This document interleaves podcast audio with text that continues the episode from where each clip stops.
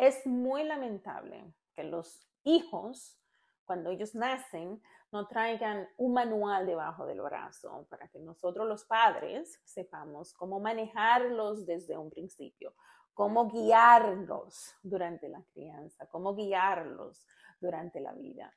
Y te digo, no importa cuántas docenas de libros tú leas en cómo criar a tus hijos o cómo ser una buena madre o cómo ser un buen padre, porque lamentablemente cada criatura que tú tienes es una aventura diferente.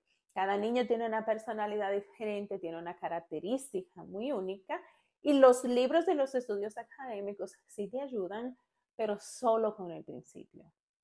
Pero aún así, mi amiga, no pierda las esperanzas.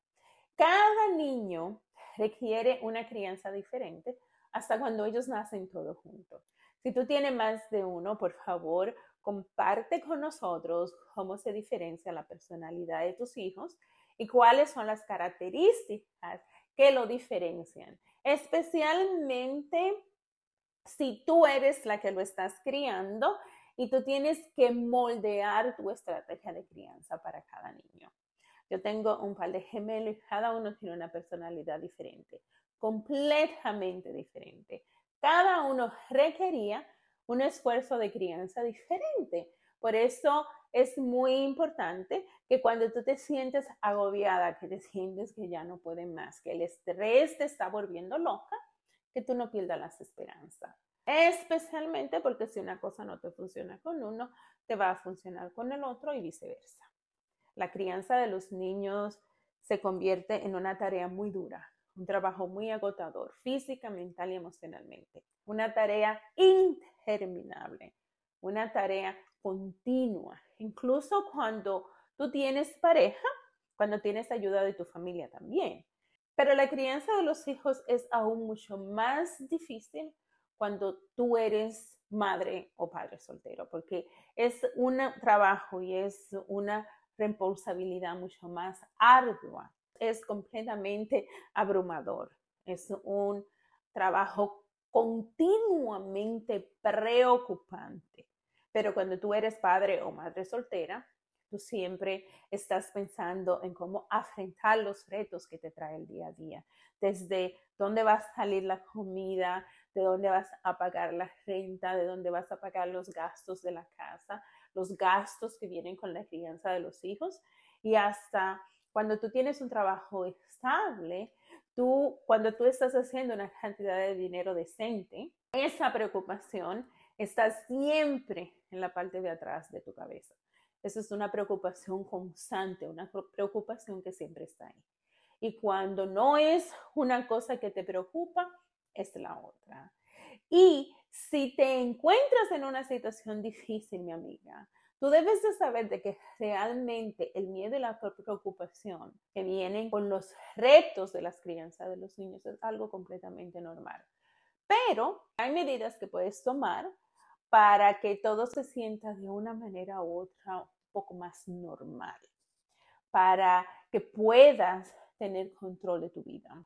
Como padre o madre soltera, una de las cosas más importantes que tienes que hacer es mantenerte organizada y centrada en las cosas que son importantes, como por ejemplo tus finanzas o tu tiempo. Yo soy de las que digo que el dinero tú lo puedes recuperar, pero tu tiempo no. Como dice el viejo dicho, el tiempo que se va ya no vuelve, ya lo perdiste. Pero el dinero tú sí lo puedes recuperar. Estas son dos de las cosas que más estrés te dan. Te dan preocupación, te dan ansiedad. Y cuando tú estás criando un niño como padre o madre soltera, la falta de tiempo, la falta de dinero es algo que siempre está en tu cabeza hasta cuando tú tienes un trabajo estable. Asegúrate de llevar tus registros de finanza y de crear un plan para manejar tu dinero. Aunque sean 10 dólares lo que tienes que manejar, mi amiga, crea un plan para manejar esos 10 dólares. También crea un plan para manejar tu tiempo. Si tú necesitas asesoramiento con el manejo de tus finanzas o con el manejo del tiempo, busca asesoramiento profesional que te ayude a manejar las cosas, como por ejemplo tus deudas. La mayoría de los bancos ofrecen asesoramiento financiero gratis. Y hay muchas organizaciones sin fines de lucro que te pueden ofrecer talleres en cómo manejar tu tiempo, que te pueden ofrecer estrategias en cómo manejar tu tiempo, cómo manejar tu rutina, para que esos retos diarios no te agobien, para que esos retos diarios no te vuelvan loca. Busca una red de apoyo que te pueda proporcionar compañía y ayuda en los momentos difíciles y busca la ayuda de una terapeuta. Hay miles de organizaciones sin fines de lucro que te pueden ofrecer una ayuda con una terapeuta gratis.